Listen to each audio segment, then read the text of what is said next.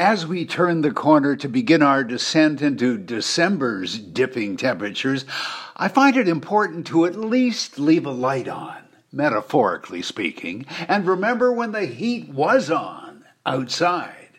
Yes, the temps were more and the clothing far less, as everyone was basking, walking, running, electric biking, pretending to be pedaling, with skimpy shorts tank tops oh so revealing.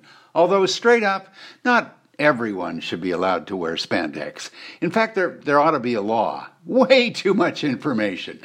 Talk about apocalypse now and then. My one takeaway from this past summer is well, how can I put this? Am I the only one left in the world without a tattoo? It's like Everyone but me has become a cease and desisting chapel out there. Michelangelo still lives on us. Now, the human canvas. In fact, the really big reveal is that for many, there's, there's no space left in their body to leave another mark. Oh my God, what a relief! Map you become.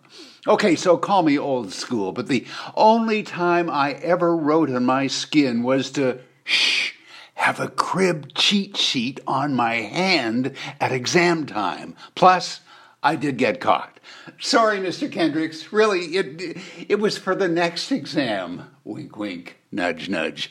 Oops. Seriously, if I was ever to even consider a tattoo in these days of no money and no wallets, it would have to be practical and predictable like me. I would consider having a tattoo artist list all my important ID numbers in case of emergency, engraved for no one to see but next of kin on my right bum. Because that's where my wallet used to be.